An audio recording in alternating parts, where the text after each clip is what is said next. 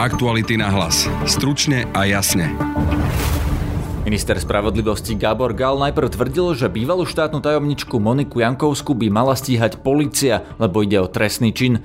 Dnes ale zmenil názor a podá návrh na disciplinárne stíhanie Moniky Jankovskej a ďalších sudcov. Budeme žiadať to, aby boli dočasne, aby boli dočasne pozastavený výkon. Dve vedľa seba stojace bratislavské nemocnice sa nevedia dohodnúť, kto bude operovať 15-ročného chlapca, ktorý bojuje o život s nádorom na mozgu. Chlapcová mama prišla aj na tlačovku jednej z nemocníc. Prosím vás, on vás prosia, ja vás prosím ako mamina. My si ten transport berieme na, na to ľúto, toto všetko. Ministerka zdravotníctva Andrea Kalavská pre tento prípad odvolala hlavného odborníka ministerstva na neurochirurgiu Juraja Šteňa. Sa hambím aj mi veľmi ľúto, že tu dnes a takto pred vami stojím. Počúvate podcast Aktuality na hlas, moje meno je Peter Hanák. Dokážeš počúvať podcast a pritom kráčať do práce?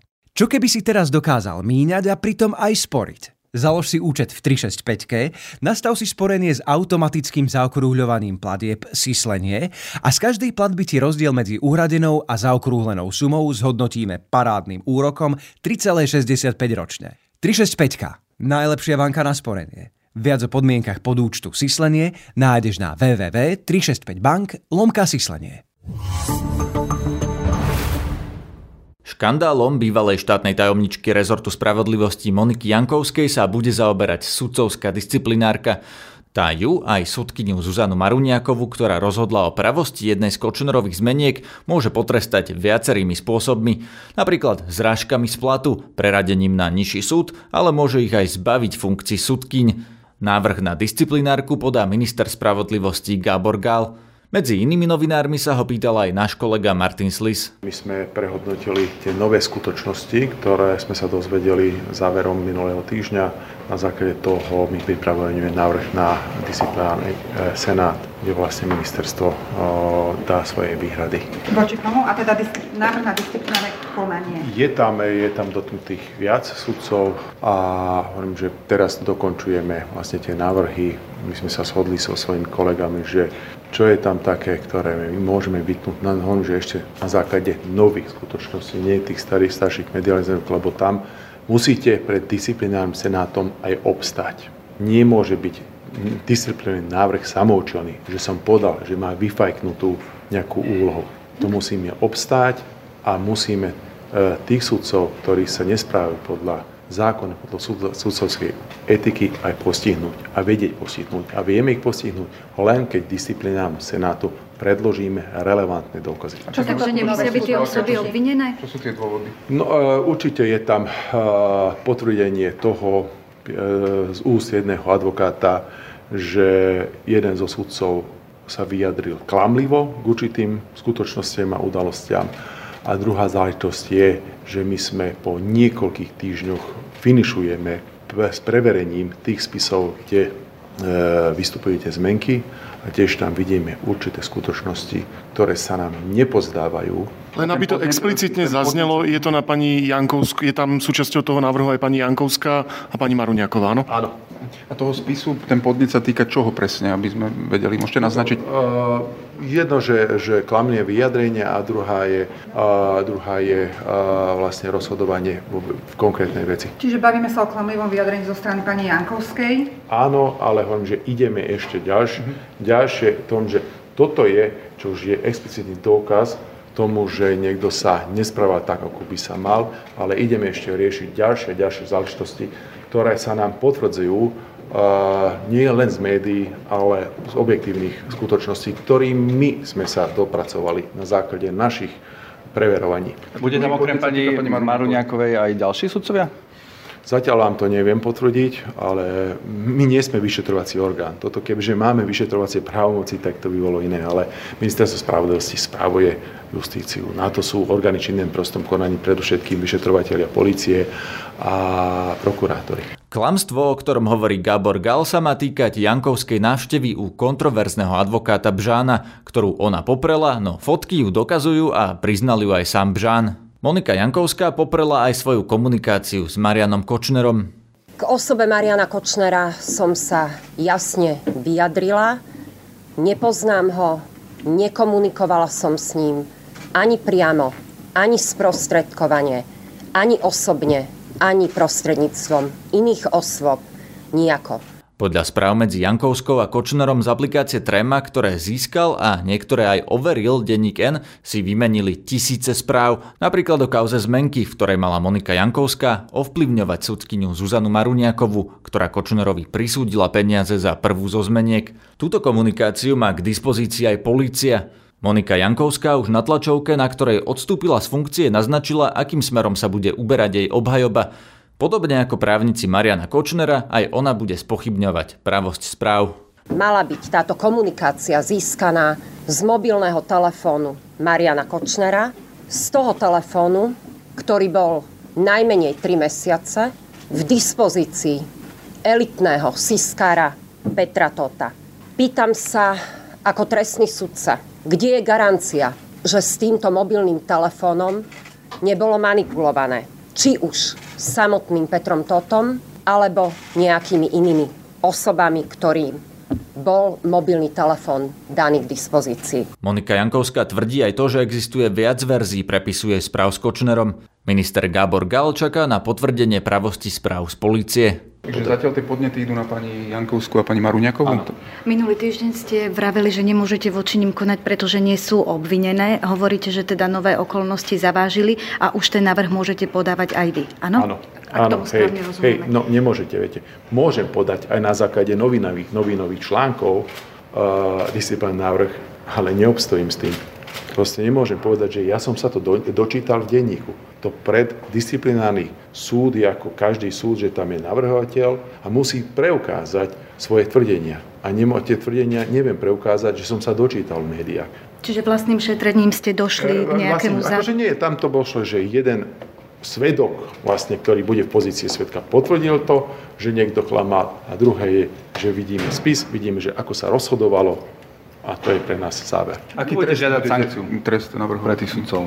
Záleží na, na okolnostiach, ktoré vlastne vieme vytnúť. Toto ešte nie je uzavreté, ale určite e, budeme žiadať to, aby boli dočasne aby bol dočasne pozastavený výkon. A hovoríte, že pripravujete ten návrh, dokedy by mal byť asi pripravený a podaný? To vám neviem povedať, to je predovšetkým o tom, aby ten návrh bol kvalitný, ale ešte chceme počkať aj na preverovanie IT prostredia, čo sa týka eh, elektronického doručovania a rozdielovania spisov. Či sa rozprávame o horizonte dní, týždňov, mesiacov? Dní, týždňov, možno len dní. Som sa pýtať, že či tam má nejakú lehotu disciplinárny senát potom, aby e, o rozhodnutie o tom vašom návrhu? Sú to poriadkové lehoty, čiže keď disciplinárny senát ten túto lehotu nedodrží, tak neporuší zákon. To sú poriadkové lehoty. E, v niektorých prípadoch bohužiaľ e, tie návrhy sú prejednávané dosť dlhšom období, čiže kým dojde k návrhu, dojde potom odročeniu pojednávania, ako v prípade tej veci, ktorý som už podal ja eh, skorej. Čiže nie je to tiež zo dňa na deň. Tam je tá 10-dňová lehota, keďže dáte pozastavenie výkonu? Áno, ale je to poriadková lehota. Pán minister, videli sme správy pani Jankovskej, ale objavili sa aj informácie, že pán Pedor, pán Pedor komunikoval s pánom, Koča, s pánom Kováčikom. Môže tento človek byť naďalej na čele špeciálnej prokuratúry?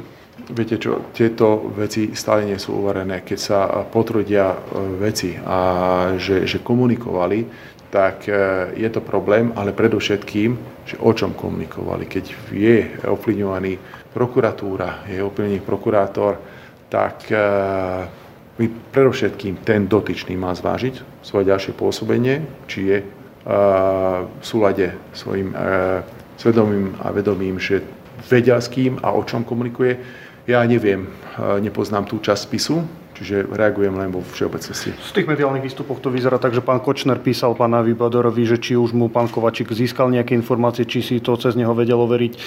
Prípadne komunikovali ste už s pánom Kovačikom o týchto informáciách, o týchto zisteniach? Ja som minister spravodlivosti, prokuratúra nevspadá pod ministerstvo spravodlivosti. Mám, že ešte raz viem sa vyjadriť. Vo všeobecnosti je obrovský problém pre spoločnosť, keď prokurátor, ktorý má bdieť nad zákonnosťou, sám tie mantinely nedodrží, ale pre týchto ľudí tu platia aj iné zásady, že s kým sa majú stýkať a kým sa nemajú stýkať. Hm? Váš predseda... Meno náhradničky pani Jankovskej smer vám už povedal, pýtali ste sa možno vy? Nie, som sa pýtal, že boli nejaké v rámci Smeru nejaké debaty o tom, ale zatiaľ nič a bojím sa, že do konca volebného obdobia ani nikoho nenavrhnú, neviem.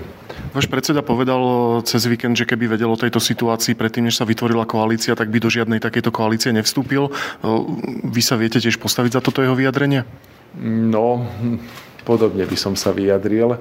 Je to veľmi ťažké, keď e, vlastne odhalíte takéto závažné nedostatky vo fungovaní štátu a demokracie, kde sa potvrdzuje, že máme dobrý demokratický právny štát, ktorý ale na druhej strane umožní niektorým jednotlivcom do tej miery zlyhať, že otria sa to celou spoločnosťou.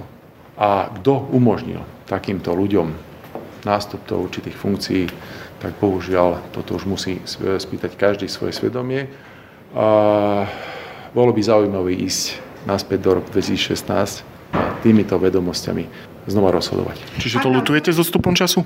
No, určite eh, je ťažšie byť konformný s týmito ľuďmi, ktorí takto zlyhali na niektorých pozíciách. O tom, ako na Slovensku funguje disciplinárne súdnictvo, sme vydali osobitný podcast. Je z 30. augusta a nájdete ho pod názvom Prečo Harabina potrestali iba raz? Disciplinárky majú problém. Aktuality na hlas. Stručne a jasne. 15-ročný chlapec s nádorom na mozgu zomiera, lebo dve vedľa seba stojace bratislavské nemocnice sa nevedia dohodnúť, v ktorej z nich ho budú operovať, ako ho prevezú a kde bude hospitalizovaný. Takýmto príbehom sa začala kauza, na ktorú reagovala časť lekárov aj ministerka zdravotníctva Andrea Kalavská. Sa hambíme, mi veľmi ľúto, že tu dnes a takto pred vami stojím. Myslím si, že ani vy, ani slovenský národ by toto vôbec nemal riešiť. Túto tému priniesla v aktualitách naša redaktorka Petra Výberová. Rozprávala sa s ňou o tom Denisa Hopková. Tieto dní rezonuje téma 15-ročného chlapca s nádorom na mozgu, ktorý čaká na operáciu. Túto operáciu ale stále nemôže mať, pretože sa nevedia zhodnúť dve nemocnice. Prvou z nich je Národný ústav detských chorôb, teda nemocnica pre deti, a druhou je neurochirurgická klinika na Krámaroch, a teda nemocnica pre dospelých. Peti, o čo tam ide viac? Na úvod by som chcela povedať, že tento chlapec už bol raz operovaný bol operovaný pre nádor na mozgu, ale časť z neho mu v mozgu zostala. Chlapec e, teraz potrebuje druhú operáciu, pretože sa mu zhoršil stav a je hospitalizovaný na detskej klinike. Gro problému spočíva ale v tom, že tieto dve kliniky sa nevedia rozhodnúť, akým spôsobom a kto a hlavne kde ho zoperuje, pretože jedna klinika nechce brať do úvahy to, že by ho z jednej budovy do druhej transportovali cez 150 metrov dlhú chodbu a Druhá klinika zase nechce akceptovať to, že by ich lekár operoval chlapca v inom prostredí s iným týmom lekárov a s inými prístrojmi. Rozoberme to na drobnejšie. Detskej nemocnici prekáža, že by mali chlapca previesť po operácii. Presne Prečo? Tak? Hovoria, že aj napriek tomu, že táto chodba medzi nemocnicami má 150 až 200 metrov, v súčasnosti nefunguje, lebo je uzatvorená, čiže chlapca by reálne museli previesť cez vonkajšie prostredie. Transport je riziko, lebo si predstavte, to dieťa sa odoperuje, ide chodbou, ide výťahmi, ide ďalšou chodbou, dá sa do sanitky. Sanitka, my máme vzdušnú čiaru síce možno 200 metrov. Limbová ulica, všetci viete, ako vyzerá. To znamená, prejde tou Limbovou ulicou, príde k nám opäť vyloží sa zo sanitky, ide chodmi, chodbami, ide výťahom. To dieťa je ohrozené po, bezprostredne po takomto zákroku zakrvácaním do miesta pooperačnej rany. Čiže to je prvý problém. A sami pomenovali to, že aj napriek tomu, že je to takáto krátka vzdialenosť, niekedy tie prevozy trvajú až pol hodinu.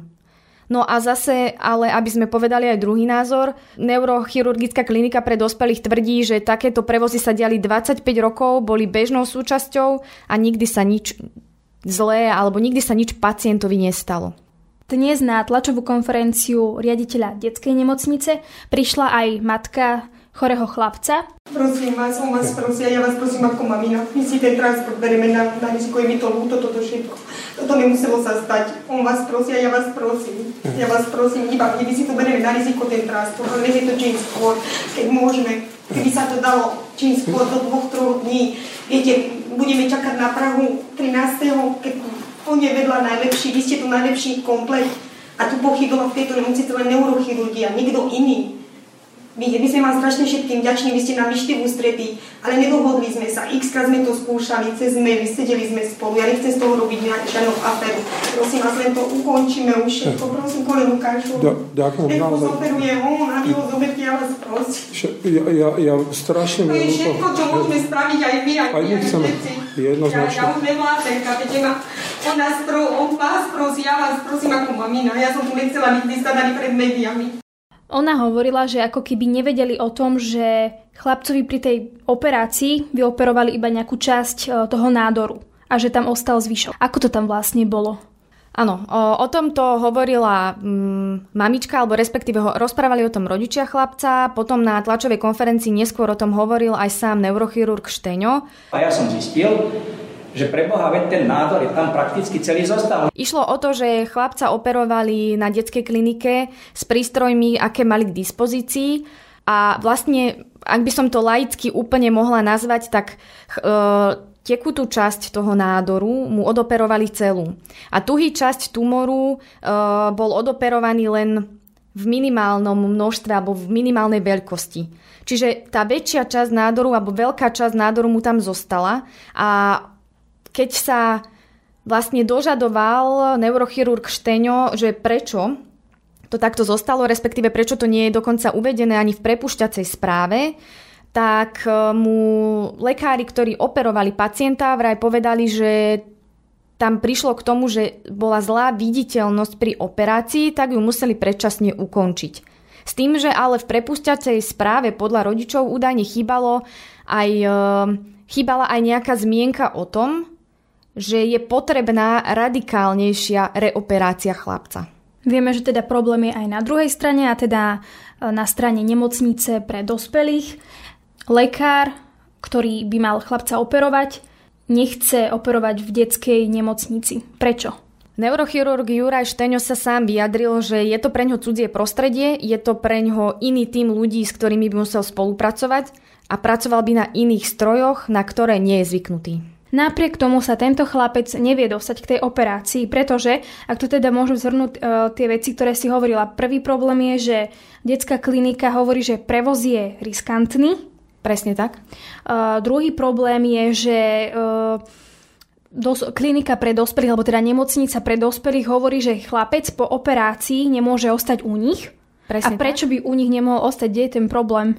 No hlavný problém toho podľa tej neurochirurgickej kliniky je, že Chlapec má rôzne iné ochorenia okrem toho nádoru v mozgu a tým pádom by sa patrične nemohli o ňo postarať tak, ako by to dokázali na tej pediatrickej klinike.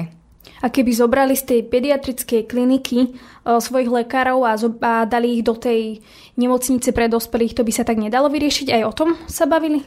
No v tomto prípade na prvej tlačovej konferencii detského, e, detskej nemocnice tento návrh padol, respektíve hovorili o takejto možnosti, no na tlačovej konferencii dospelej neurochirurgie povedali, že o tejto možnosti zatiaľ nepočuli. Je teda zjavné, že nemocnice sa nevedia medzi sebou dohodnúť, no ale aké môže byť riešenie? No jediný, kto by tento prípad aspoň za týchto podmienok, aké sa dejú, aké vidíme, mohol rozlúsknúť, je podľa mňa ministerka zdravotníctva Andrea Kalavska, ktorá aj ohlásila briefing, takže uvidíme. Ministerka Andrea Kalavská na tlačovke ohlásila, že odvolala Jureja Šteňa z funkcie hlavného odborníka na neurochirurgiu. Ponúkla tri riešenia situácie. Prvá možnosť je prevoz chlapca do Prahy, druhá, aby chlapec zostal v detskom centre, kde je teraz a tretia, aby zákrok vykonali tak, ako si želá rodina. Na tomto mieste ako minister zdravotníctva ja neviem vyhodnotiť, ktorý postup je najlepší. Na základe odporúčení špecialistov, ktorí stoja za mnou, sú za alternatívu ponechať dieťa v detskej fakultnej nemocnici a prosia teda pána profesora a ponúknú mu všetky prístroje, ktoré si on želá, aby to urobil na detských kramároch. Takže moje finálne stanovisko k tejto veci je, rešpektujeme a teda matka nech povie, ako chce, aby bol jej syn riešený všetci odborníci, aj keď sa im to asi nebude páčiť v detskej fakultnej nemocnici, som ich prosila, budú rešpektovať rozhodnutia, bude sa snažiť zahodiť svoje ega, ktoré myslím si, že tam nehrajú úlohu a budú robiť maximum pre záchranu tohoto chlapčeka. Počúvajte aj náš ranný podcast Ráno na hlas, ktorý má svoj vlastný kanál na Spotify. Na dnešnej relácii spolupracovali Martin Slis, Petra Výberová, Denisa Hopková a Tatiana Prejsová. Zdraví vás Peter Hanák. Aktuality na hlas. Stručne a jasne.